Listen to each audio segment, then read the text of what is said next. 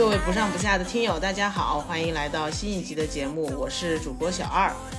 大家好，我是雨山。啊，这一集的话题我们会涉足一个全新的领域啊，感觉我们这个话题也越来越广了，因为光聊影视也也没那么多好聊的，就感觉大家都听得有点腻了，所以我们想探索一些新的话题，看看就是我们的听友们有没有兴趣。走宽一点。嗯，对，把路走宽，把路走宽。这一集呢，我们会邀请，就是也是我的一个好朋友，然后他其实是一位健身教练。就这个呃职业吧，或者这个人群，其实跟我们感觉上挺远的，因为我们之前的嘉宾大部分都还是在我们的熟悉的范围内，比如说是做影视的呀，然后再大一点，可能他就是一些互联网公司的，就比如说夏夏，他是做那个呃小红书投放，其实就跟网络啊，跟这种线上。就是这种事情是比较相关的，所以我们这一次请到的健身教练，其实他们更多的是会去做一个线下的这种一对一的服务，或者是一对多的服务，这种体验其实对我们来说还是比较新鲜的。所以我们这一集想来跟那个呃我们的健身教练秘密啊，我们欢迎秘密，请秘密跟大家简单的打个招呼吧。好的，好的，Hello，大家好，我的名字叫周密。呃，一般来说，在工作场合下和在日常的时候，大家就我身边的朋友都喜欢叫我秘密。呃，然后我从事健身行业，大概是到目前为止到今年是八年的时间。然后目前呢是上海的一家呃私教工作室、健身工作室的私人教练。嗯，好，差不多就是这样。对，因为那家私人健身工作室也是我之前去过的啊，所以 为什么我们会认识，就是因为我们是在是在那里认识的。但是很很奇妙的是，呃，秘密并不是我的健身教练，所以其实呃我们只是在那个同一个空间里面，然后可能平时运动的时候会碰到。但不是说他是来教我的，来带我的。那好神奇哦！那你们为什么会这么变得这么熟？缘分，缘妙不可言，一切都是对 命运。因为因为当时我我认识小林的原因是，他的职业当时特别吸引我，所以我主动去跟他打招呼。对，然后哦，原来如此，我都不知道呢。然后。聊过几次之后呢，我就特别喜欢小林，到现在都很喜欢。嗯，对的，就觉得我这很招女孩子喜欢，是这样的。嗯，人跟人之间还是有一种 就无法言说的磁场吸引。那小林跟我之间就就有这种这种吸引力。是对，所以我们后面也就是虽然也不在那个地方继续运动了，但是也有保持一个比较好的朋友的关系。所以，呃，虽然说我们之前说我们路走宽了，感觉什么话题都可以聊一下，但是我们还是有起因的。这我们不是一个，我们不是一个杂谈节目，我们不是一个闲聊节目，我们还是要以影视或者一些呃，就是线上的内容啊，这些这样一个呃入口来选择我们大部分的话题。对，所以这一集为什么会聊到健身这个话题呢？其实是因为。之前韩国奈飞他出了一档很有名，也不叫很有名吧，但是其实是引起了一点点讨论的一个呃健身类的节目，叫做叫做 Physical 一百，它叫什么？对对，就是叫体能之巅百人大挑战。中文好像翻翻翻译是这样的，它被称为是肉体版的鱿鱼游戏，对吧？就是会节目组邀请了，就是一百名，就是男女，就是那种呃身材很好、体能很强的这样的一百名选手吧，来参加这个节目。然后他们会经过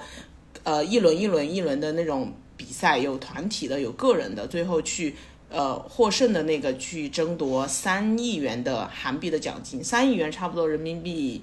接近两百吧，不到两百，不到两百万，不到两百万，对，一百八十万左右，哦，所以就是他就是由一个哎一百个人最后厮杀到一个人，然后去夺取这个奖金，就是有点像鱿鱼游戏，好像是考智商，然后他这个好像就是在考体力，就因为他他所有选择的呃角呃选角的人都是就是一就是在体体能上或者在那个身体上面比较有特长的一些。一些角色，对的，所以这是他当时给到的一个比较刺激的一点嘛，而且他整个的那个呃一些标志性的东西，比如说那个雕塑，然后整个视觉上看起来冲击力就特别强，然后特别有它的符号的那种印那种感觉，也很符合就是奈飞他做节目一向比较追求视觉的刺激，所以他在这个节目上当时其实上线之后也是在整个呃收视的表现上是很好的，而且在国内也引起了一点点的讨论，至少他在前几集其实他的那个吸引力是非常非常强的，让人在视觉上和他的整个模式上都非常有亮点。所以我当时看了，其实我看的不多，我没有把它看完，我大概看了两三集。我不知道是什么时候，我就推荐秘密，我说，哎，你去看一下这个，我觉得挺好，因为里面的人都是那种健身狂魔，我就觉得好像是你们，嗯，对你们健身教练应该会比较有共鸣吧，对他们的很多 很多就是怎么样怎么样才能达到这样的效果啊什么的，所以我就说，哎，你去看一下。后来我也想说，哎，既然都看了，那就来聊一聊吧。聊一下，对，就也不白看，咱们也不白看啊。然后结果就有一天，他就跟我说，他看到哪一集的时候，他说他看哭了，然后给我发了一个截图，大概就是，呃，一个肌肉猛男，然后在那很很认真，然后很痛苦的做一个什么游戏，我不记得是什么游戏，那好像就是一种很燃很热血。他就跟我说我看哭了，然后我就啊，这个东西还能看哭，我就觉得这个东西更有得聊了，更有得聊了，所以我们就。请你来讲一讲，你看这个东西是哪里把你看哭了？就你看他有什么感受？好呀，好呀，我整个一共是九集，然后我哭了两集，两集都把我都把我看哭了。我就 这个，我其实是一个啊哭点本来就比较低的人，就共情能力比较强，嗯所以看所有的影视作品的时候呢，就就说白了就太容易哭了。然后啊，这个 Physical 一百里面呢，在第二集和第三集的时候，就是有两个不同的、两个不两场不同的比拼，就我都觉得特别感人。对，呃，我先说第一场，第一场是什么呢？就是这个 Physical 一百看下来呢，我其实是被里面的邱成勋，被叫做性感秋山、啊邱成勋这样的一个、啊啊啊，对这个运动员，我是被他圈粉了。对，就完全圈粉。嗯怎么说？就他是里面可能参赛年龄最大的一个选手，就他是接近五十岁的年龄。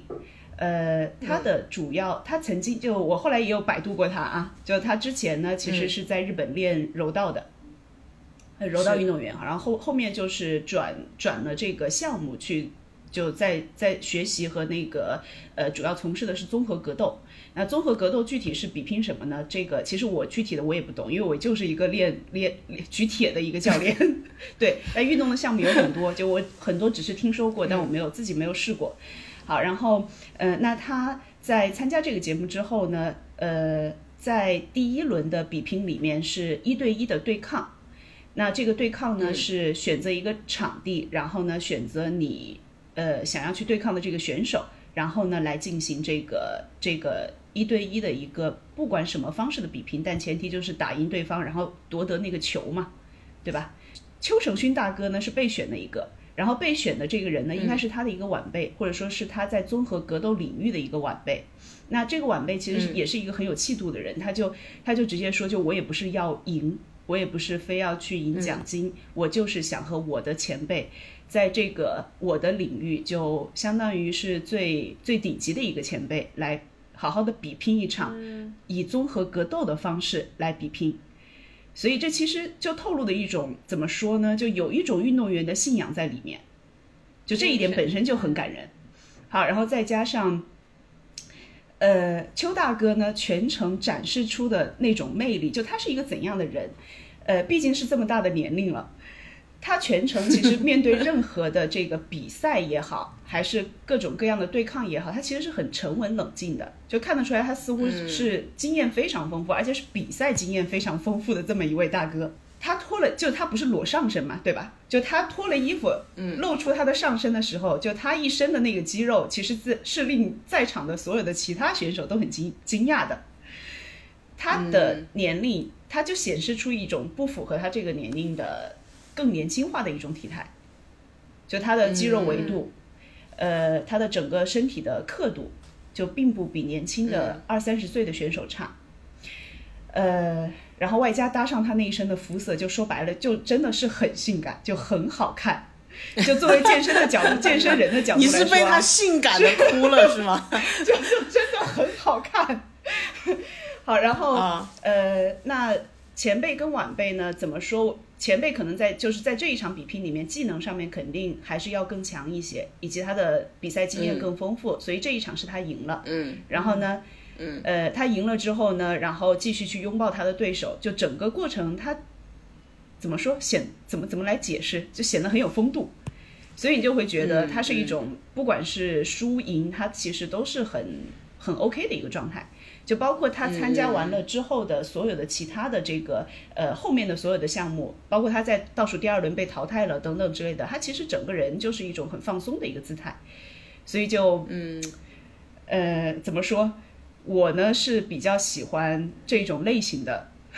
这种啊类型的男人，所以呢，他自然而然就格外的 格外的吸引我。好，然后所以那个第二场，呃，就他一一对一对抗的这一场，我看哭的一个原因，其实也就是我觉得，呃，他是一种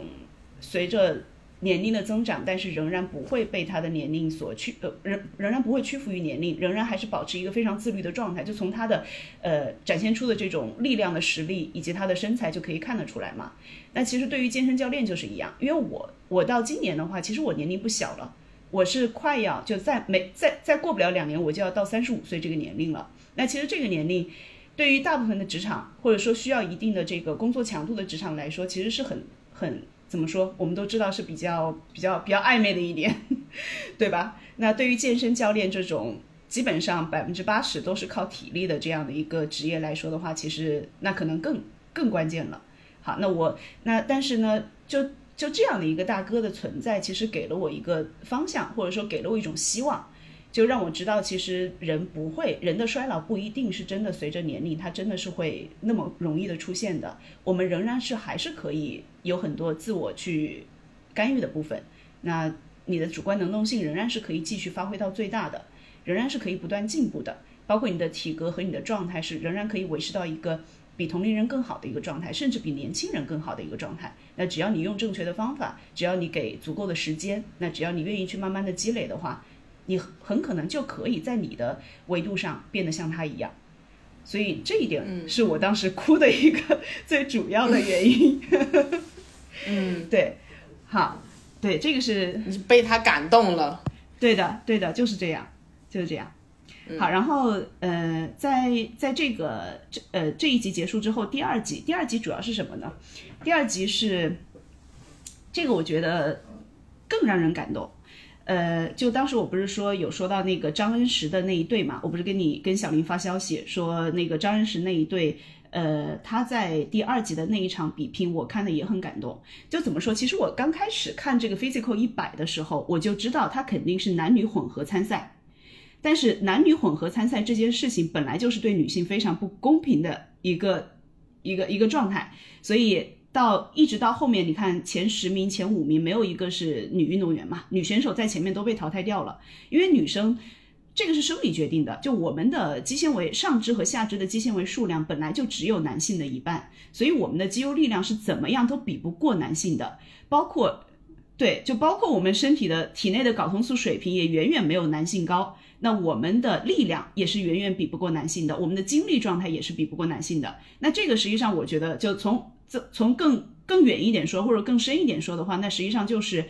呃，怎么说父权社会的一个背后的逻辑。女性的力量不及男性，女性的精力也不及男性，那女性的生产力也不及男性。有这样的一个比赛，把男女混合放在一起，那无非也就是增增加一点综艺效果，但并不是为了给这个机会给女性去夺得第一名的。对或者说，我觉得这个就就就可能就根本没这个可能。好，那。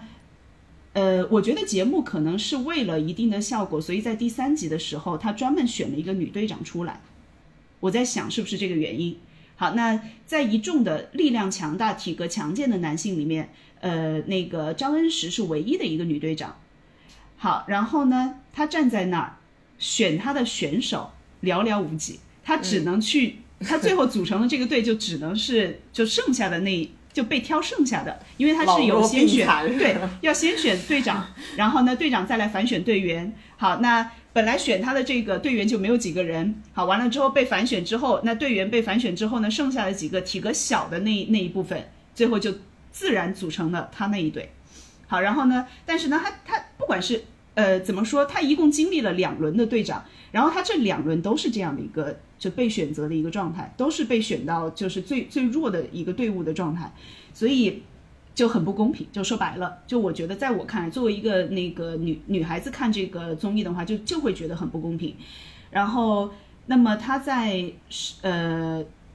他在两次呢，我觉得怎么说，就他还是有一个当队长的这样的一个该有的一个气度在的，因为他两轮他就他都提前会表达说，呃，只要比赛项目的内容还没有公布，我们就不要就呃气馁的太早。他的这种状态，其实他当时的那种比较冷静的状态，其实也蛮影响到他的队员，所以他的队员也表现的比较冷静，而且他的队员也有一种，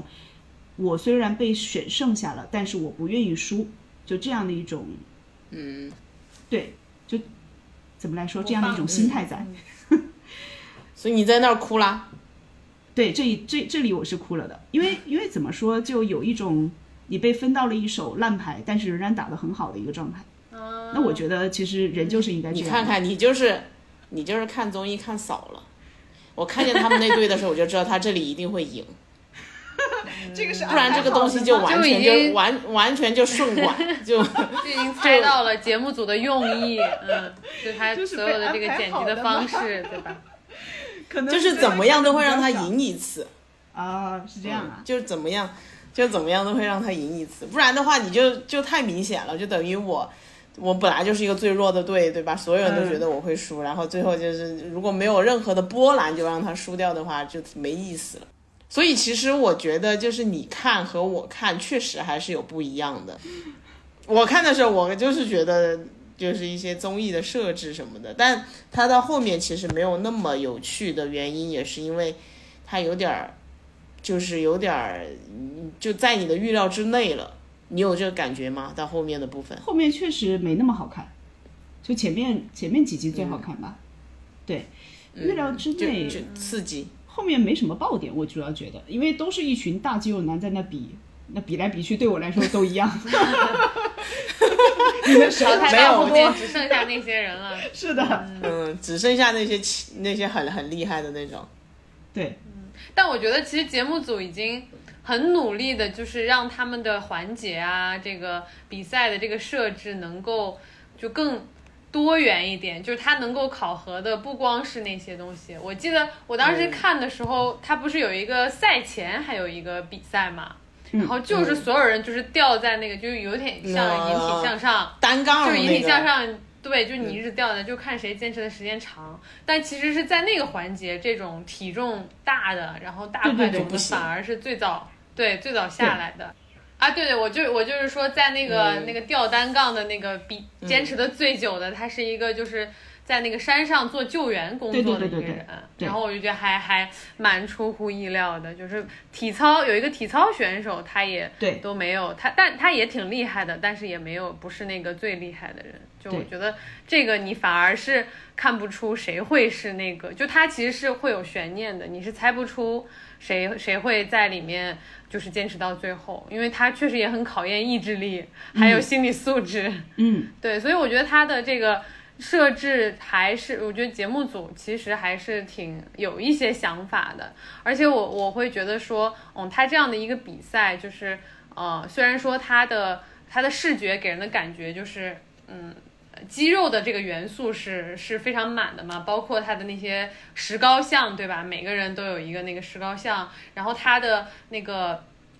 呃节目就是现场的那个置景，然后那个视觉也都是一些古希腊罗马的那种那种雕塑的那个，对吧？就是力与美的那种那种感觉，那种象征感。但实际上就是你会看到，它也并不是说啊、我我呃就是像。健美比赛，它的可能就注重的是这个肌肉，对吧？肌肉好不好看，它的块头大不大什么的，就觉得它还是呃有去做一些就是思考和设计的。不然的话，他这个比赛这个一百名选手的呃多样性和丰富性也不会这么多。就当时我看都有哪些人的时候，真的是各种各样的人，还有什么啦啦队的，然后啊跳舞的，对吧？然后还有什么啊，消防员，就是运动员，就主要我觉得只要是说，呃，可能平时在这个工作中，可能他需要你的身体素质好一点的，可能都可以到就是纳入到这个这个节目的选角里面。对我觉得这就是他没有把这个，因为我们。如果有就是看到这样的一个概念或者是想法的时候，一般就会觉得哦好窄，就是觉得它的面很窄，或者说他做怎么做呢？怎么让它好看呢？所以我觉得其实节目组还是呃我觉得挺聪明的，对，就有一个这样的呃想法，对，而且它确实是很像一个体能版的鱿鱼游戏，有高很高的奖奖金，然后有非就是它的规则也很简残酷单。嗯，对，残酷。然后它不是第一轮就是要百分之五十的淘汰率嘛？对对一百就变五十，嗯，就很，嗯，我我觉得啊，就是看了，因为我们也是综艺看蛮多的，然后也不停的大家都在创新啊，干嘛干嘛的。但实际上就这种游戏规则非常简单的这种节目，其实还蛮少的。就我现在，我经常在看很多综艺的时候，我就很很不想去听他讲这个游戏规则是什么样的，因为真的好复杂，要听很久。但他这种就是，嗯因为我们记得那个韩剧游游戏，它其实也就是几个那种韩国的小孩儿玩的游戏，童年游戏就是那种最简单。嗯对，就是他所有人都能懂的那种简单的规则的游戏，所以它这个也是延续了，呃，就是规则的呃简单化啊、这样的一个一个特点，所以我觉得，嗯就是这么几个呃特质加起来，就觉得它还是一个蛮比较难得的吧。因为我其实我也没有看很多，但是我觉得它是一个，嗯、能够就是在现在的这些综艺节目里面，就是它算得上，它就能够被拿出来让大家去看一下，然后呃能够去讨论的一个节目，就还是有它的特别的一个特殊性在的。对，对，因为我觉得这个节目，说实话，它其实其实体能的比拼是比拼的什么？比拼的人性，呃，人人的就这个人的最 animal 的部分。就怎么说呢？嗯因为因为这个这个你这个整个整个节目的刚开头，它它好像就有一句话叫做“人的身体不会说谎”。好，我不我不记得有没有这句台词，但是我觉得整一整个一部节目就传达的就是这样的一个意思。就体能的比拼嗯跟其他的用脑子或者说用策略性的这种比赛不一样，这个没有临时抱佛脚的成分，这个你会就是会，你举得起来就是举得起来。呃举不起来就是举不起来，就是这样。虽然里面也会有一些不那么公平，比如说这个项目可能不适合，或者说不符合你平时你所训练的或者你日常的你的这个这个发展的方向，但是从整就怎么说，从整个的比赛来说的话，或者说从整个的方向来说的话，那真的就是这样。就选出了这个强者的话，那很可能真的就是他的体格，以及他的意志力，以及他呃所有日常训练它的所有的综合能力的一个一个总和，真的就是这个样子。所以我觉得它其实是相对来说最比较公平的一种比赛的形式。对，对，嗯，所以这也是为什么我觉得这个区别于这个节目可能区别于其他的综艺节目的一个原因吧，一个最最主要的点吧。对，说说节目这个我真的没有没有太大的。没有说的可能不如你们好啊，因为看的太少了，说不出来什么。没有没有，我们接下来就进入你，哎，就全听你说。不不至于不至于，没有没有，还是还是需要我们接下来就，我们接下来就全听你说。对，其实我们这个节目也没什么特别多要讨论的了。其实接下来就可能是我们聊健身教练这个身份的部分。对我们聊一些健身了好奇的，我不知道我们，我不知道嗯我们听友当中可能也会有对这部分比较感兴趣的，就是到底要怎么去锻炼的，怎么去减肥，嗯然后当一个健身教练是一个什么样的、体验什么样的生活方式哈。好，对。好呀好呀，对这个的话，就是嗯，我们可以先聊聊你的经历嘛，就是你是怎么啊开始做这个健身教练的？你以前是做什么的？还是一直就做这个呢？我我做教练有快八年的时间嘛，但是我我是嗯二零一二年毕业的，就大学毕业是二零一二年，那那嗯毕业的时间已经、已经有十一年了。那前面刚开始毕业的时候做的第一份工作是，在一家英语教育机构做做销售，嗯，然后在那一段时间，就我为什么我我怎么踏入这个行的啊？其实是一个很俗的理由，就是为了挣钱，或者说以更舒服、更多自由时间的方式去挣钱。好，怎么怎么来说呢？在英语教育机构做销售呢，很可能就跟所有的朝九晚五的上班人一样，呃，就是上班嘛，对吧？打卡上班这样，然后每个月也是要背一定的销售业绩。呃，怎么说呢？呃，工作的压力会会还还还是会有一点，然后工作相对来说没那么自由，一周休息一天嘛，就这个样子。嗯，加班也比较多，就常规打工人的状态。好，那但是呢，因为我是当时我曾经就是在我还在做这一份工作的时候，我其实是一家健身房的私教学员，就我是私教学员，学员对啊，对我是在那个时候上过私教课，然后后面是出于兴趣，以及我的教练告诉我他的收入是多少，我看到了他的 工作状态个，是多少，我看我看到他的工作状态是怎样的，对。我那个时哦候我每天累死累活的打电话约家长过来带小孩上试听课，我一个月顶顶破天，可能挣的钱也就七八千块，那个时候在武汉嘛，嗯，但是我的教练我那也蛮多了，你一二年，一一三年一四年的时候。对啊，而且在武汉，你想想，在武汉，对嗯，因为我嗯。我在的那个机构其实是行业里面的头部嘛，就英语教育行业里面的头部，但我们的工作节奏快一些，就典型的那种怎么说一句话形容，就一点五倍的工资做两个人的事情嘛，就这样。对嗯。嗯。然后那那个时候我又没有谈恋爱，我也没有什么别的事儿可做，在在额外的时间啊，嗯那我下了班之后，我那我就去健身，就每天去，嗯，把健身卡用到极致，不浪费、嗯不浪费健身卡里的一分钱。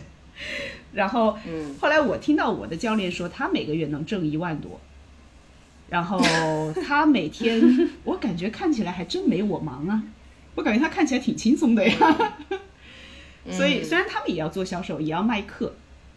那对啊对对，但是就说实话啊，我在英语教育行业里面做过课程顾问，打过电话，背过业绩之后，我也不怕给别人卖课了。所以我说，嗯那我也要来，我要来做教练，我给 别人我也可以，对我给别人上课，我也做得到。我又这么喜欢健身，我自己又是普通人，变成教练的，那那我能，别人也能啊，我还能把我这种对吧正能量传达给别人。我当时是出于这种想法，我说好，那我就来。那果不其然，我做教练的第一个月，我我的收入就比我之前做那个多，对做在在那个英语机构打电话要多，真的是要多，而且基本上每个月都能比之前多，基本上就是这个样子。哦。对，所以其实那个时候我不得不说，健身在健身行业，其实在那个时候是有一波红海的。那个时候的教练挣的都不少，呃，基本上都能有一万多。嗯好，那嗯，到现在的话，其实我的工资比那个时候没涨多少，没涨多少，可能还是会多一些。你也太实在了，你这个啥都跟我们说了，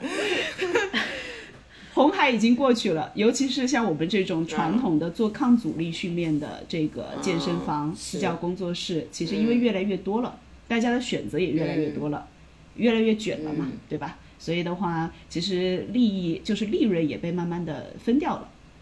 嗯，所以这个只能算是一个糊口的工作了，就是这样，嗯。嗯，就自己如果能够健健康康的生活下去，然后挣的钱够过日子就可以了。嗯基本上现在就只也也就这个样子，所以我就那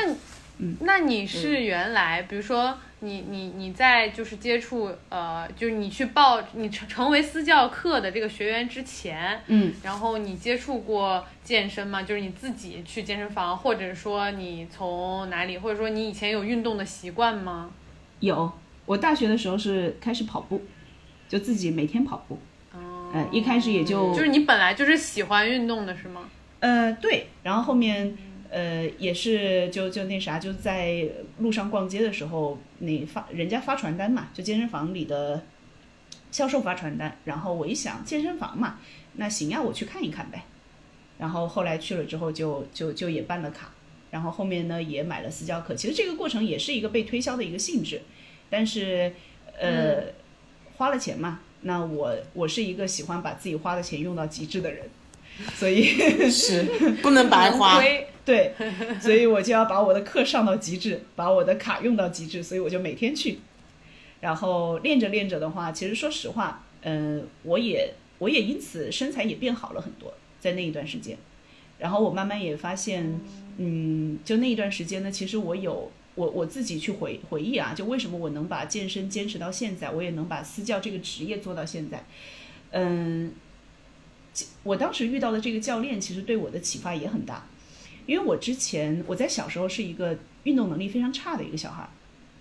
运动神经很差。对，Physical 一百里面有用到一个词叫运动神经，就里面就夸嘛，里面有一些选手的运动神经很强，就他这是一种天赋。对这种天赋，如果嗯，包括我们自己教练在带学员的过程当中，我们也会发现，就不同的学员他表达出来的这种天赋是不一样的，哪怕只是普通的普通的非运动专业的人群的这种普通人在训练方面，他表达出来的这个能力也是不一样的。这个其实就是运动神经。那有些人的话，动作演示一遍，示范一遍，然后说一说细节，他就能够做出来，他就能够做到位，因为他理他能领悟，他呈现出来就是我脑子比较好，然后我大脑控制身体的能力比较强。但是我后来踏入健身房，我买了私教课之后，我的教练在教我做所有的深蹲、硬拉、弓箭步蹲这些动作的时候，他很喜欢夸我，他会说你做的动作很好看，你学的也很快。后来夸了两次之后，我听，对我听进去了，我也这么觉得，我自己进步很快。信了，是的，就我就信信了，信到了今天。对，所以所以后面，嗯、就他这么一夸的话，其实我也更愿意去嘛，对吧？我也更愿意去练。嗯，哎，那练着练着的话，就成就感嘛，对，嗯就说白了，其实我就是健身房里面花时间最多的那一个人。那自然而然，我可能消耗的就比别人多，我身材就变化就比别人更快。呃，那呃，当我的身材变好的时候呢，那周围也有其他的一些很多一起在健身房就也在健身房办卡的女孩子们，就也会来问我，那会以为我是教练。那会来问我，嗯你是怎么减肥的呀？你是怎么运动的呀？你平时喜欢做什么运动啊？等等之类的，你教我一些动作呀，对吧？然后我想练练哪儿，你可不可以教教我等等之类的。那其实这种这种怎么说，虚荣心就出来了嘛，对吧？所以那个，所以所以其实总结下来的话，我觉得，嗯，就作为教练来说的话，呃，我曾经遇到的这个教练，他其实是发挥了 coach 的部分的。就我们在健身，就健身教练的话，其实我们会有两个名词，一个叫 coach，一个叫 trainer。那有一句话叫做、trainer 是 train people，但是 coach 是 change people。那 coach 最主最大的一个、哦对，那 coach 最大的一个能力，他如何来 change people？他其实他其实不是真正去改变这个人，因为人是不可能被改变的。他其实是能够发现这个人身上这他自己发生不了呃发现不了的优点，他发他能够去找到这个人身上他自己都看不到的一些潜力，这些潜力潜藏在 blind side 里面。就我们有时候也会也可以去看一下那个，比如说运动方向的一些电影，或者说呃教练和就是真正去看教练跟运动员之间的关系，嗯、怎么说呢？就有之前不是有一部电影很感人的一部电影叫《Blind Side》嘛，叫《The Blind Side》，还是就是那个 Sandra Bullock 演的。嗯、我那部电影就因为隔的时间太久了，吗？打橄榄球的，橄榄球橄榄球，打橄榄球。哦哦哦，对，它实际上哦就是去，嗯其实这整个过程，就这个整个电影它透露的思想也是这个样子。就 Sandra Bullock 演，他不是收养了那个那个呃那个黑人男孩嘛，对吧？然后把他培养成了那个橄榄球选手。对，但具体的这个内容因为隔太久了，我不太记得了。但这个这个嗯这个电影的名字和这个电影的思想，其实透露的也就是这样的一个思想。就我能够去发现你身上所不能你自己都无法发现的你的潜力和优点所在，这个就叫做 coach 也。那恰好，我觉得我比较幸运，就是我之前遇到这个教练，他其实真正在我的呃运动呃经验呃运动经历里面，他起到了这个真正的 coach 的作用，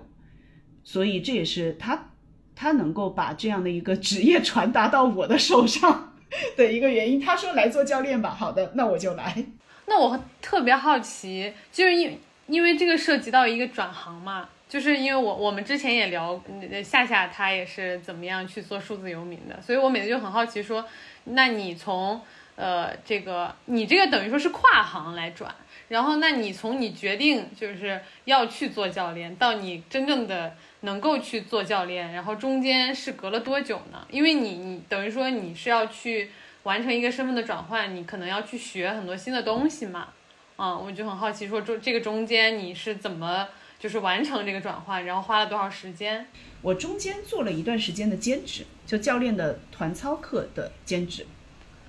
助教团操，教练的兼职，他不 带那种叫团课。就是 对带团课。啊。以前现在这种课比较，现在团课越来越规范了，但以前的以前的团课是不太规范的，就健身房里面的所有的团课，嗯。就作为一个教练，你不需要什么证书，你自己去编，你自己选择音乐，然后你编一整套可以塞满一个小时的这个训练内容，然后你就可以去上这个课。嗯健身房真的会。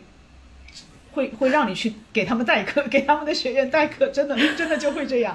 就嗯那呃，并且我还真的能，我还真的通过这个方式留住了一部分学员。就怎么说呢？我之前是喜欢上动感单车课，然后后面我就觉得动感单车很简单呀，这我也会呀。也就是速度，就腿部踩踩那个单车的速度的变化和手型的变化嘛，手的这个把位的变化。好，那这我也会呀。好，于是呢，我就自己找了音乐，然后我自己去编排了一整套，呃，差不多呃多少首歌我不太记得，因为时间太久了。然后差不多一个小时的时间，然后我就主动联系了那个我当时健身的那个健身房的团操课排课的经理，然后让他给我排，他也没有。他也没有一个给我彩排一下，或者说去去试让我试一下课，他就直接让我上了。不过那个时候确实心也是很大，嗯。对，因为那个时候就是没有任何考核，嗯，对，没有考核，嗯，面试，对，然后一次成功之后呢，我就又另外又找了两两家健身房，然后呢继续去认识他们的团操经理，然后让他们给我排课。也就那一阵子，我是白天在呃那个英语机构打电话，晚上就去健身房代课，嗯 就真的也没其实也没挣挣多少钱，我们那个时候一节课也才七十到九十块的课时费。嗯，你对，你真的但是就是谁也没问，跟热情，对，就这就这样去了。好，然后这样去了之后呢，呃，真的发现就上我的团操课的这些学员们，始终都是那一批学员，你总会看到很多熟悉的身影。也就是说，其实我是能吸到粉的，就原来我的这些这样的一些能一些小能力也是能够被人认可的。对，所以甚至我是能够跟学员之间产生链接的，就是这样。当时那个时代跟现在不一样，我觉得这个也不能说是我的原因啊。那个时代其实中国的经济还在增长呢，还在飞速增长呢，咱们也没有预料到多少年之后，对吧？几年之后有疫情，然后大家都已经慢慢开始进入一个比较整体社会进入一个倦怠状态。那个时候不是像现在这样的，那个时候我我们是觉得有希望能够月入过万的，能够生活的更好的，能够成为想要成为的自己的。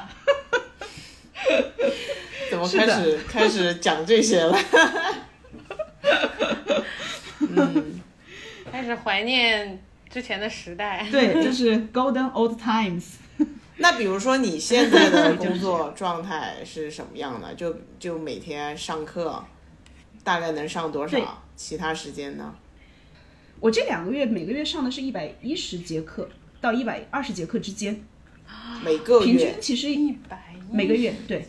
平均一天三到四节课，其实要说多不算多，一天三到四节也就三到四个小时。嗯，哦对我们工作室的最上课上的最多的人，就整个公司上课上的最多的教练，也还是能上到两百多节课的。呃，或者也有一百五十节课、一百八十节课也都有，对，但是嗯，不算多，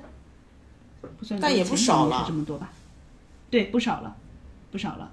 呃，工作就是上课以外的时间的话，那我主要还是要运动嘛，就自己的运动。我基本上是每天运动，嗯，然后就维持身材和保持该有的训练能力，这个是必不可少的，这个是职业职业规范，或者说一种职业的自我要求。然后再一职业道个呢，德我今年其实 对职业道德，我今年其实花了很多的时间去维护我的学员。就我如果不是在给他们上课，我就是在给他们发消息，和他们聊饮食，和他们聊日常的生活的、呃日常的睡眠、生活的节律等等，就这些所有的事情。对的，我得去花，我可以说就比之前花了更多的心思去维护所有的学员，基本上是这样。哦，那你们的学员是不需要你自己去当销售的吧？呃，要的课要自己卖的。你们不是我们没有销售提成，？但是我们要卖课。它是这个样子，就呃学员的过来，就是来到我们工作室，肯定是通过大众点评或者其他平台看到我们，或者是通过别的嗯老学员的转介绍来这儿。但是最终我们让他们从一个非学员成为我们的学员，这个过程是要我们去做的呀。我们需要需要去上体验课，需要去跟他沟通未来的训练计划，了解他的目标，那告诉他我是能够帮到你的，然后最终的目的就是为了让他买课呀。所以其实说白了还是在做销售呀。那比如说，就你的那些学员啊，他们就是会大部分就是会有什么样子的一些需求和目的呢？最最多的都还是减肥、减脂。嗯，对，嗯嗯，女生多，男生多。女生多。我二十个学员里面只有一个一个男男性学员。那可能因为你是女教练，所以女生就比较喜欢找女教练。呃，对的，这个是肯定的。就大部分来我们工作室的女女访客、女学员，她都会点名要求要女教练，就会觉得女哦教练更好沟通。包括如果自己有男朋友或者有有有老公，就结过婚的这些，对这些女孩子们，她们都是要女教练的。嗯，这个还是有一定的性别的隔阂。那我觉得还挺有趣，因为因为我我会以为说，就是因为我自己以前我是短暂的有过一次上私教课的经历，然后然后那个也是我呃就是刚毕业，然后刚工作，然后钱工资还很少的时候，我甚至我因为我要一次要买三十多节课，然后呢。呃，我甚至是跟我同学借钱，就是为了买那个课。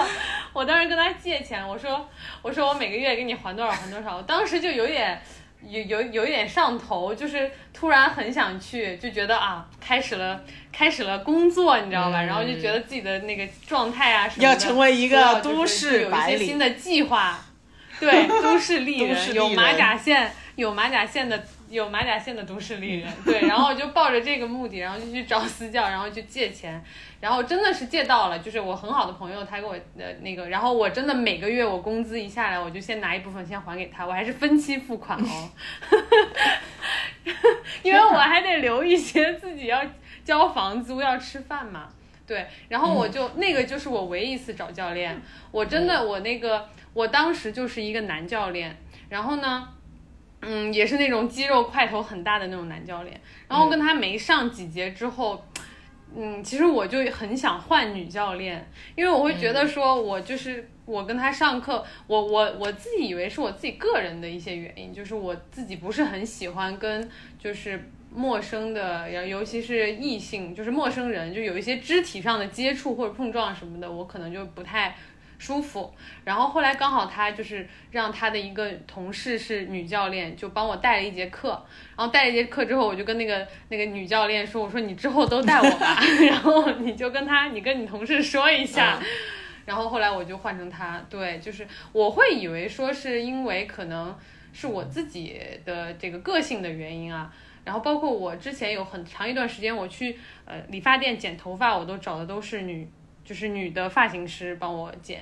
然后我会觉得是我自己，呃，可能我我觉得我可能是少数。结果刚刚那个秘密一说，他说他的这个都是哎点名要那个女教练的，我会觉得，哎，好像还，嗯，人人就是像我这样的人，是不是还挺多的？挺多的。我们我们甚至也有听说过，就有一部分女学员就不是性别差异的，她不会因为就比如说自己有老公或者有男朋友会有这个性性别的隔阂，她会直接说，呃，男教练是很好，但是男教练似乎听不懂我说的话，就男教练在 啊，在他需求也他不一样。们的那个对就他的同理心方面的话，可能会不如女教练，或者说他的情感的细腻程度，嗯他未必能够体察一个女孩的需求，嗯，未必能够体会到一个女生她真正想要的这个想，或者说他内心的真实想法是怎样的。因为教练、怎么，说呢？就他跟学员沟通的过程当中，除了运动之外，也有很多其他的嗯，其他的东西可以去沟通的。对对，嗯，对的，嗯对他们会觉得直男嘛，那教练直男居多嘛，那直男好像听不懂我说的话呀，等等之类的，好像只会一味的把所谓的训练计划加到我身我身上呀，但我其实想要的不是这个呀，就是这样。但我觉得在健身这件事情上，我我觉得还是小林的发言权比较 大。我是一个在运动上，就是虽然会运动吧，但是还是比较三天打鱼两天晒网的。对，就是我跟他一起去学的游泳，然后他学会了，我还没学会呢。你你会其实是，对我们，对，就是当时学完，大家的水平是一样的，但是学完之后，我就再也不去游了。然后他就很坚持的在游，他现在就是游泳小能手，至少是很熟练了。对，所以我觉得他在运动上还是坚持的比较好。所以你可以聊一下你对的，小林可以说一说。经历。就我我我其实也减过很多次肥，就是每年都在说我要减肥，然后就是一直一直持续就是我要减肥，我要减肥，我要减肥。然后我我印象比较深刻的其实是我有两次算是我觉得是减肥成功了，就是第一次就是、呃也在跟雨珊一样，在第一家公司的时候，就是最后那半年就是摆烂。然后我就在那个，我就会在一下班，我就会去那个乐客健身，然后就上那个团操。然后那个团操就是他每天都有嘛，不一样，就有什么蹦床啊，然后什么嗯拳击呀、然后也有一些瑜伽，就他每天都能跟你搭配起来，你就觉得还挺好。就今天做这个，明天做这个，后天做那个，然后就是轻的、重的都有。其实当时就做那个团操，然后吃的也是吃的很就是挺清淡的，就比如说晚上就基本上都吃那些轻食啊之类的，然后然后就是整个作息也特别好嘛，就晚上回回去就很早睡觉啊，然后就整个就这一套组合拳打下来啊，这一套组合拳打下来，差不多我觉得能有三四个月吧。就三四个月，就是就一个是作息，就是睡眠；第二就是运动；第三个就是饮食。就是这三个组合拳搞在一起之后，那三个月就瘦了，呃，大概十几斤吧。结果我就觉得我每次瘦完之后，我就会又会胖回去，就因为你那种形态很难保证啊，你很难保持。就比如说你那个工作，对吧？你进入下一份工作之后，压力一上来，然后那个时间一少。就是我觉得时间是次要的，我觉得首要的是精力和压力。就你一旦被那种压力给压住了，你每天回到家，你就想躺沙发上，你根本迈不出去那个脚，说我现在还要去跑个步啊什么的，就是非常非常的难。对，可能时间，我觉得时间是可以挤的。比如说像秘密，他说他打完电话十一点，他也可以去跑跑步，对吧？但我觉得人的那种精神和你的那个想要去做这个事情的动力，那个是。去就就是很很不稳定，就是这个是第一道坎，对，时间反而都不是的坎。然后第二次呢，第二次呢就是呃，我第二次采用的是一个非常极端的方法，我觉得那一次也对我的身体造成了一些损害，就是我第二次完全采用的是那个食疗，就是有一个就是有一段时间就是很疯狂的那种。吃很少吗？就不是，它是有一个就是那种卖代餐的那种，然后他会给你一个疗程，就比如说四十九天吧，还是四十天，我记得当时是有这样一个，然后他会给你那个酵素，哦，酵素，还有那个代餐，就是有段时间不是很流行嘛，那种，它是非常严格到，就是你早上和晚上都吃那个代餐，就是那个什么粉。就是泡的一个水还是什么东西的，然后中午他就说你可以随便吃，但是只能吃肉和蔬菜，就是他不控制你的量，但是你的肉和蔬菜的比例就是三比七，三比七，然后你吃多少都没关系，吃到你饱，然后就是它循序渐进，比如说第一周就是你任何的那个呃碳水都不能吃，然后呢早上只能喝一杯黑咖啡，然后下午的时候有一个苹果或者一个橘子。嗯，然后晚上就是早晚都是那个代餐，然后然后当然每一每每一周好像有一天你早晚是可以吃，但他那个七情 day 一点都不七情，就是你早晚不吃代餐了，但是变成吃蔬菜和什么肉，就也没有别的，对，然后他还有一天是轻断食，就是你那一天都喝他那个酵素。他那个酵素就很大一瓶嘛，就是你那一天都喝那个，就是你不能吃别的东西，你就喝那个。我都不知道我当时是怎么坚持下来的，就是真的是吃满了四十天之后就瘦了十五斤，就是，然后就是那个时候，我现在想想，我说天哪，我疯了吗？当时我是怎么坚持下来的？那个也不用运动，然后他就是这样，然后呢，但是吃完四十天之后就瘦到所有人就哇，你怎么突然变这么瘦？就有有那种就是有那种成就感，然后然后从那个时候我就很恐慌，我觉得我很快又会胖回去，你知道？然后我就那个就是那个结束之后，我才去报的你们健身房，我就说接下来我要采用一个可持续发展的方式来保证我的科研成果，保证我的战利品，所以我才去就是找的那个教练。然后，然后那个教练就开始说，呃，比如说每每周运动三次，然后，然后自己其他时间也要运动，然后吃的其实我一直都挺注意的，我不会是那种说，就是很无顾忌的说每天吃那么多，但是你正常的，比如说你吃饭啊，吃那种正常的饮食是 OK 的嘛，然后呢，差不多我觉得保保持了大概半年一年左右吧，就那段时间，我觉得就是。你还是会觉得没有当时那么的瘦，但是你还是稍微是不会那么夸张，就不会说你突然一下就变胖了那种的，就是它还是在一个可接受的范围内。然后到了去年疫情的时候就不行了。就减肥的话，嗯、咱们不能只看一个结果或者说一个体重的变化来代表成就，我们真正的行为习惯的改变。以及我们对于食物的新的认知，我们对于自己生活的一种新的掌控力，这个是更重要的，这个也是更长久的。嗯，也就是我们说白了就是认知的变化，其实是更重要的一点。所以我觉得小林你是肯定减得下来的，你可以试着把战线再拉长一点，然后慢慢的再慢一点去体会这个过程。我已经我已经不身材焦虑了。就是，就是那没事儿，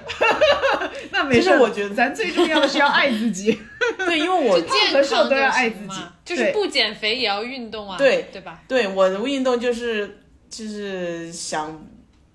运动，一个是你觉得你会更健康，第二个是它确实也可以给你带来一些，就是不管是你说更快乐，或者是你的那个精力会更好一点。对，那个是对的。对，但是现在不是有很多很流行说我要看到我身上的肌肉线条啊，比如说很多女女生她一锻炼就会、哦、就会想说我我要练出一个肌肉线条，然后然后怎么怎么样，然后就显示出自己确实就是你说的一种都市白领的那种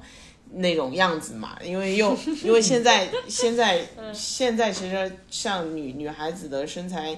焦虑也挺重的啊，就是之前就是怎么怎么说呢？就我之前的身材身材的焦虑是在于是说，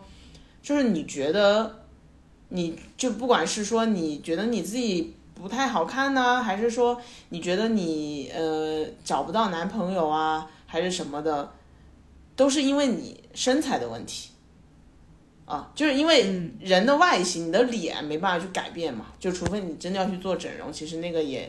比较难嘛，它没有那么简单，但但是你就会觉得说，那我是不是变得更瘦一点，会更好看一点，你的人生会更顺利一点？其实是有时候是有这种 想法的嘛，就是特我觉得瘦的人是体会不到这个概念的，但是 但我觉得就是大部分他对身材是有焦虑的一些女孩子吧，可能也包包括部分男性，他就会有这样的一种想法。但是呢，我真的是是，我不能说绝对的瘦我，但是我觉得我是达到我理想当中我想要成为的那个身材的样子的。但是你会发现，没有什么变化，就是 就是你的，呃，就是你你的身，当然你的，当然你的心情可能会好一点嘛，你能够穿上呃比较好看一点，你心情会变好对你的你会穿上比较好看一点的衣服，哦然后别人会觉得说，哎，你怎么突然变得挺好看，呃，就挺瘦了，然后什么什么，然后你会更喜欢拍照片，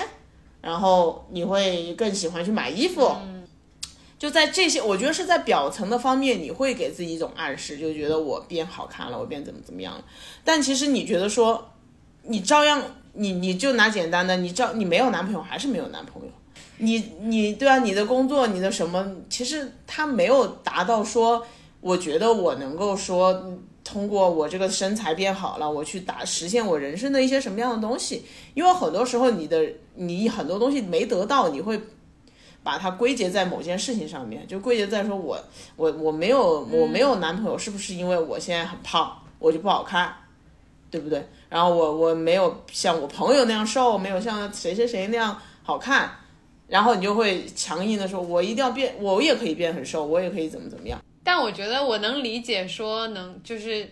就是我们都习惯去为一些事情，比如找原因，要找一个具体的，就是我找到一个原因之后，我我能够去做一些什么事情，然后它是我能够自己去做了之后，可能能够啊、可能能够发生一些改变的，就是才会去找这个原因嘛，对。所以我觉得这个心理心理是，就是我觉得大家都是能理解的，但是，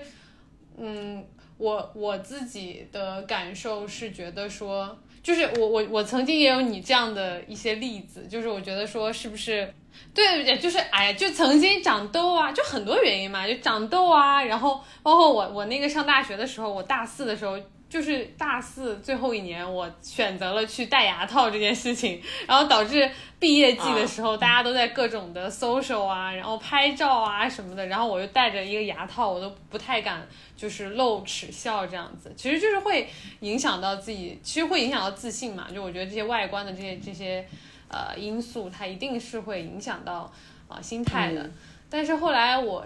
也发现说，哎，好像也不尽然，因为我发现也也周围也有一些朋友，就是可能也长很多痘痘啊，可能也戴牙套啊，可能也并不是说呃，就是他的外形有多么多么出挑，但是人家照样也是就是。就生活的还挺快乐的，包括也也是，比如说也是能找到男朋友啊，也是能找到女朋友啊，就是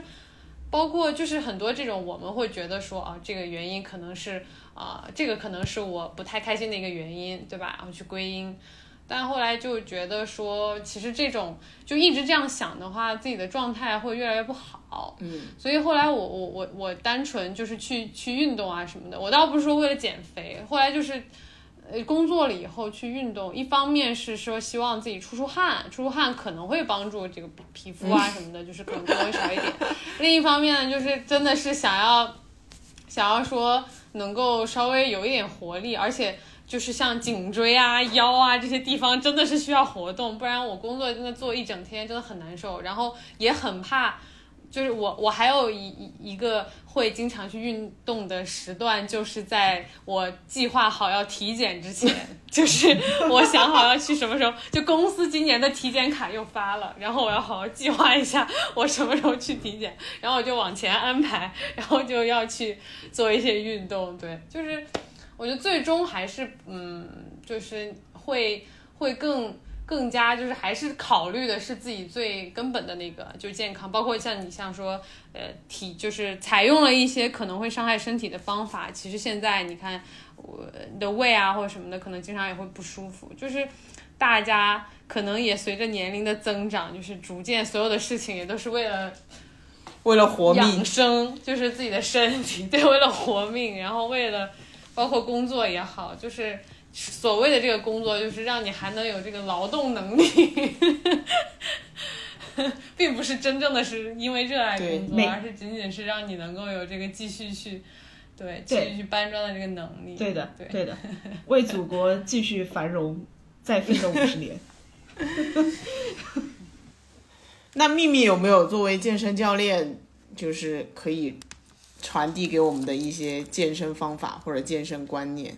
呃，如果真要说那个如如何把运动这件事情持续做下去的建议，嗯，这个怎么说呢？这个回答起来可能有点官方啊。就我之前不是学那个 ACE 那个国际证照嘛，然后我们其实有讲一部分运动心理。然后就有说到，就是一个人开始运动，他的动机是分为内在动机和外在动机的。嗯，那外在动机呢？其实我们所有的，比如说希望自己变得更好看，希望为了呃举办婚礼，然后想要让自己变成最美的新对对对，娘等等婚礼这个理由可多了，哦，可多人了，这个是很常见的一个拍婚纱照了，拍婚纱照，对，然后包括你身边的你在意的人，希望你变得更瘦一点等等。那所有这些原因全全被算作是外在动机。嗯，真正能够让一个人持续运动下去的，只有内在动机。那内在动机，当时老师解释这个内在动机的时候，他就用一个词，他就他就说叫做 feeling。嗯，你在运动时候的你自身的感受，就这一点是非常重要的。其实也就是你的多巴胺的来源嘛，对吧？嗯。那如果小林在每一次游泳的时候，他的感受都是非常好的，非常沉静的，包括他能够自己给自己主动的去设定目标，比如我今天要游多少圈，我明天要游多少圈，我下一周是否要比这一周游的圈数更多，或者以更快的配速来完成游泳等等。这个其实就属于内在动机非常强的一种行为。那很可能游泳对于你来说就是一个让你能够产生愉悦感，以及让你能够更容易坚持就持续下去的一种运动。所以找到像雨山的话也是一样的，他说我喜欢那个韩国的 idol，我喜欢看他们跳舞，我自己也想像他们一样跳舞的话，那或者我自己在跳舞的时候，我的自我感觉是非常好的，我感觉我是足够沉浸，并且能够找找回我自己的。那这个状态其实就是非常好的状态，也是我们在运动中该有的一个状态，也是不需要任何的外力能能够把这项运动持续下去的一个状态。我觉得这一点比较重要吧，所以就大家可以多去尝试，然后找到自己最喜欢的一种运动是非常重要的。嗯嗯，那对，那像我的话，我其实是能够在抗阻力训练里面能够找到成就感的。就虽然抗阻力训练很无聊，包括现在，嗯，运运动项目也越来越多，对，对然后但是我还是在持续做它，就不得不说，就一个是我的职业需要，然后再一个呢，就是我其实是喜欢它的，我是享受它的。我在练的时候，我也可以不跟任何人说话，我也可以很沉静，我也可以只去体会我自己的进步和我自己的身体感受。嗯，那呃，如果能够在这个过程当中，我自己发现我这一个月比上个月好像引体向上的次数多做了一次，或者我的深蹲的重量好像还可以再加重一点，那这个其实也是一种很大的成就感，就是体会这种这种进步的变化，也是很重要的。嗯，对，对，最后一个问题就是要问一下你对对你职业的一些 向往和规划，有没有想过？因为我总觉得健身教练也是一个吃青春饭的吧。青春饭，嗯，因为随着年龄增长，其实体能会越来越弱嘛，精力会越来越下降。嗯，但其实呃，怎么说呢？我呃，如果让我往远了说，我以后该怎么样，或者我下一步我会不会有哪一天不做教练了？这个这个我目前是想不到的，因为还没有这个机遇，就也没有这样的呃这样的一个事件发生，让我开始想这样的一个问题。那我能所想到的是，其实我觉得做教练这件事儿未必是完完全全的像运动员一样的青春饭，因为咱们毕竟不需要像运动员那样只靠体能来吃饭。嗯。呃，对。并且在日常的就我们上课和运动以及进行日常活动的这样的一个精力的耗费上，其实我不得不说，我现在，而且我来了上海之后，我的运动的强度变得比之前更大之后，包括我饮食方面开始做管理之后，其实我的精力是比我二十岁的时候更好的。嗯对，所以这其实给了我一个希望，就是我其实是我还能在在这个岗位上再干五年下去，应该没有太大的问题。嗯对，因为原来其实当你的怎么说你呃，就我们刚才所说到这个不断的去接受新的压力的刺激，以及不断的去适应，让自己变得更强的过程，这个其实是可以让你的整体的生活的。呃，你的精你的精力变得更好，然后你能够去做更多的事情的。我现在甚至我的睡眠的时间都比之前变少了，但是我仍然还可以完成更多的工作量。对，所以我觉得作为教练来说的话，其实我仍然还是有可以增长的空间，业绩增长的空空间，工作表现增长的空间，以及我的专业能力增长的空间的，并且我去接触了更多的人，我的经验更丰富，然后我的软性技能积累的更多，嗯，那也就是我和人沟通的能力，以及我去体会对方的需求的这些能力，可能都会变得更强。所以我觉得我在这条路上，我还是有可以继续去进步的。呃，这个程度可以去走的，对，所以从这一点上，我在当下的这个焦虑感其实没有那么的重。是，我知道我自己明白，还有更多的路可以走，并且我也知道这个方向怎么怎么来走。所以，我觉得我说一下啊，我觉得你不用焦虑，因为我们肯定比你先被 Chat GPT 取代。为什么呢？因为什么呢？因为。我那天还在跟雨山说，因为我最近也在稻草人带队嘛，然后我就觉得说那个工作的体验是跟我们以前工作体验完全不一样的，因为我们从参加工作以来，就我们做的都是就是虚拟的东西，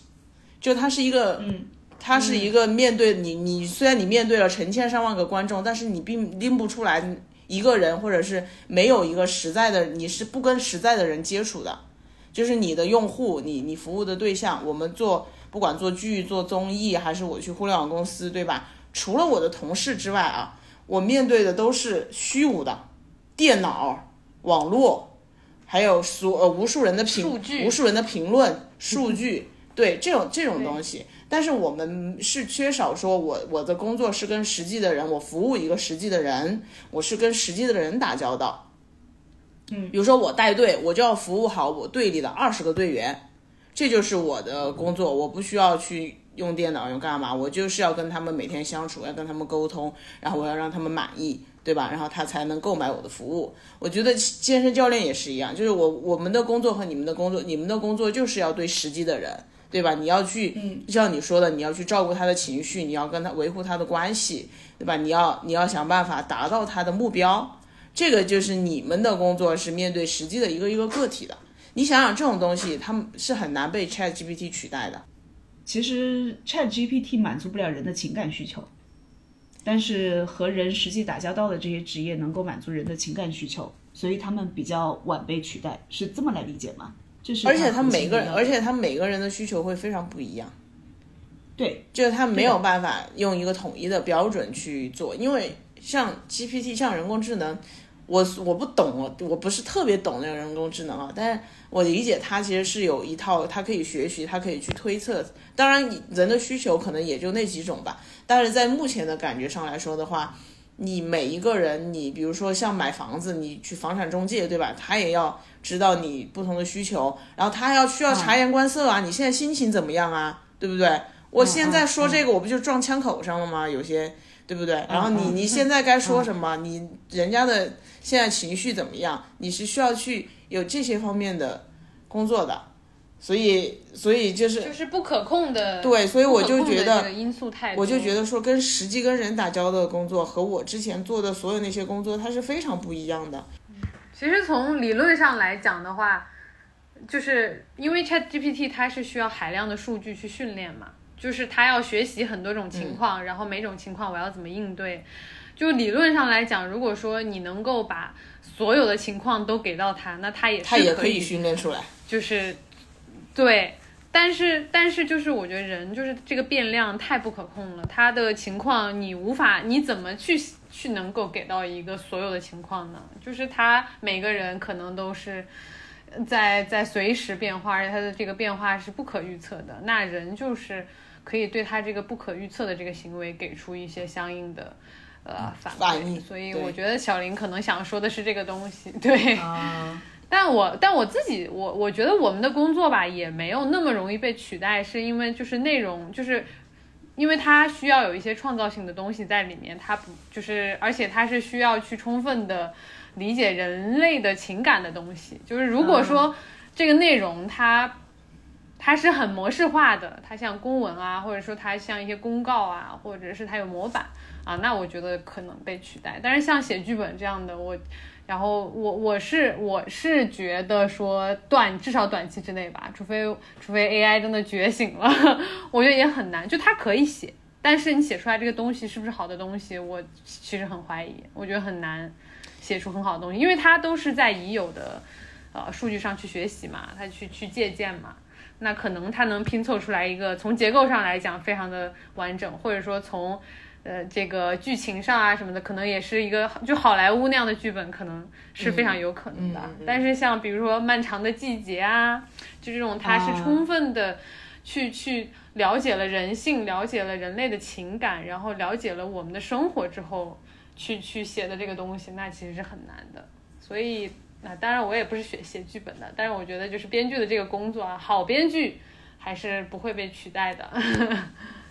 那当然了，我觉得任何好的都很难被取代。但是就是说 你那种只要做得好就不会被对你那种初级的就很容易就。那我们今天就先聊到这边吧，就非常感谢秘密今天做客我们节目。哦，秘密有自己的播客，其实我觉得他。他是一个特别爱学习的人，要么就是在看一些，呃，营养学还是什么，就是那种很成体系的一些健身的一些科学上的书籍或者纪录片，然后他也会在他自己的播客里面去总结，然后分享。啊，我觉得就是一个懒人包，就如果你想知道啊怎么吃啊比较好，然后怎么样去运动，因为不是那种。你一定很极端的说不吃或者怎么样，它是有科很很深的科学原理在里面的嘛，所以其实很多人也是对这方面的知识是缺失的，所以我觉得如果感兴趣的话，也可以去听听他的播客。呃，Babe Mimi，对，就是他的公众号和播客，对，都叫这个名字。嗯，我们会打在 Show Notes 到时候在 Show Notes 对，大家也可以去看。然后他在他在他在上海啊。他本人是 base 在上海的，如果在上海有需求要锻炼的朋友，感谢这一波小广告，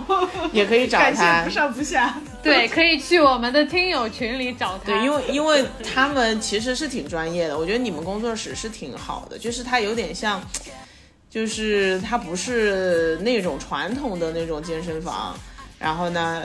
他又有比较。比较科学的训练方法，我觉得就是它不是让你就是去说你不就短时间让你达到一个呃特别惊人的效果，但是它会给你像你说的，给你传递很正确的对于健健身和食物的一些认知和一些就是你怎么去了解自己身体的一些更长远的一些一些内容，所以它对你的可持续性发展是有用的。我觉得我当时学了几个月。三个月吧，三个月两三个月吧。其实我觉得它是有比较，就是叫授之鱼不如授之以渔，对吧？它会让你更加了解说你怎么去看待你的身体，然后怎么去理解营养、吃和你的运动之间的关系。我觉得这个是超过就是说让你的身体得到变化的这一件简单的事情上。所以就是有兴趣的朋友也可以去了解一下。好嘞。我们这一集好的。广告就也打完了哈，就一个完美的 ending，完美的 ending，我们就先聊到这里。呃，如果以后有机会机会的话，可以再跟你继续聊聊别的话题。好嘞，我们今天就先到这边，感谢听友的收听，我们下期再见，拜拜，拜拜，拜拜，拜拜。